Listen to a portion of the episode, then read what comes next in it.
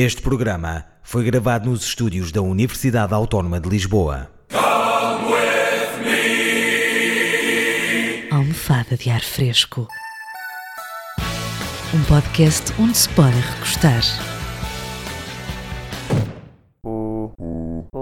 A almofada de ar fresco sempre foi um espaço de debate daquilo que realmente interessa e é por isso que num tempo em que se discutem tantos roubos e assaltos, deixamos o de tancos para o Marcos Mendes e para o José Gomes Ferreira e até para o Quintino Aires, que há de dizer que quem rouba armas tem mais probabilidade de querer ter relações com alguém do mesmo sexo e foquemos-nos nos assaltos que realmente interessam com a notícia furtavam bens debaixo das saias. Mãos ao ar, isto é um assalto. Mãos ao ar,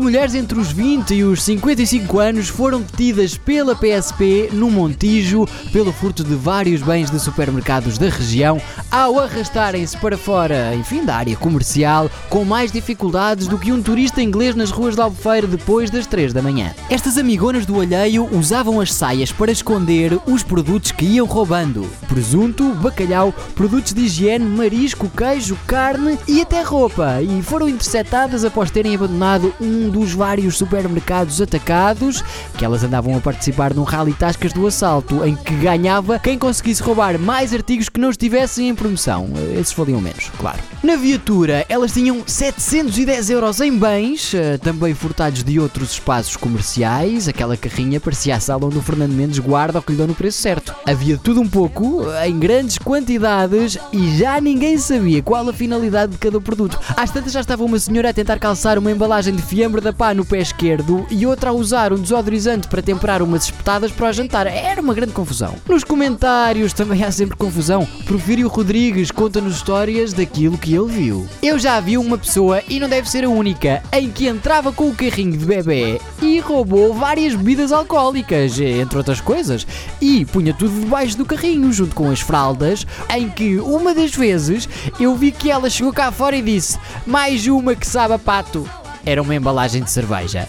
E José Manuel Meira Fernandes também foi apanhado nos comentários a roubar a dignidade. Lá o bacalhau, o marisco e o queijo ainda disfarçava, o resto ficou difícil. António Galrito põe a mão na ironia sem descaramento nenhum. Normal, roubar constitui um hábito ancestral em certas culturas. Há que respeitar. É um multiculturalismo, ou lá o que é. E Rui Tavares também quer dar uma mexidinha neste assunto. Adoraria ser segurança desse supermercado. Até já me consigo imaginar a palpar, a revistar essas ladras. Maria Eduarda Cerdeira uh, termina esta análise olhando para aquilo que de facto interessa. A moda, claro. Quem seriam de saias compridas? Gente bem não me parece.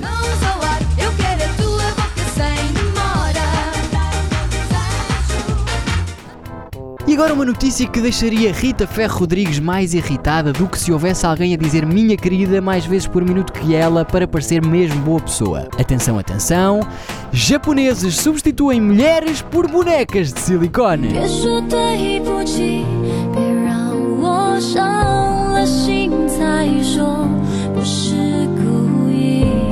Masayuki Ozaki, um fisioterapeuta japonês de 45 anos, comprou uma boneca de silicone para substituir a mulher durante o sexo. Depois de a esposa ter dado à luz, o casal deixou de ter relações sexuais.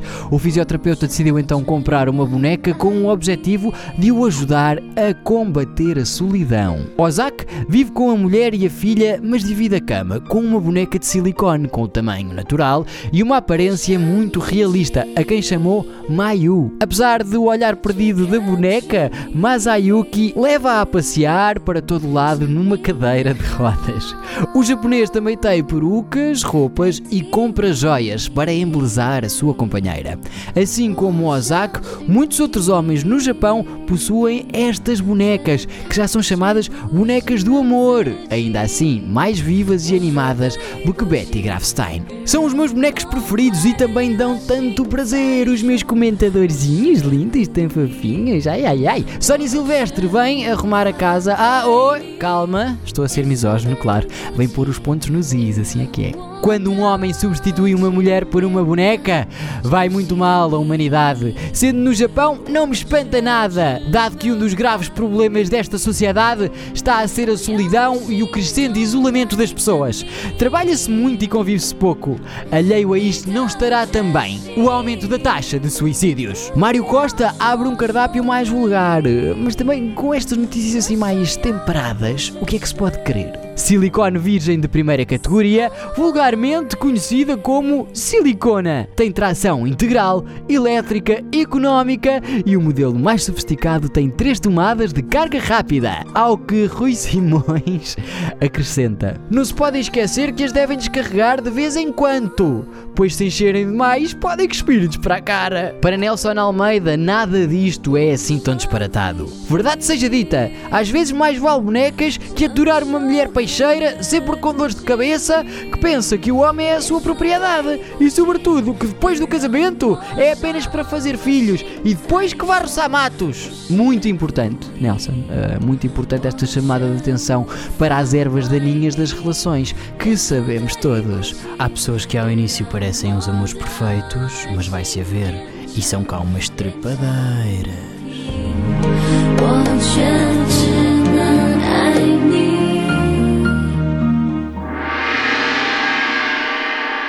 Outros programas disponíveis para ouvir e descarregar em radioautónoma.com.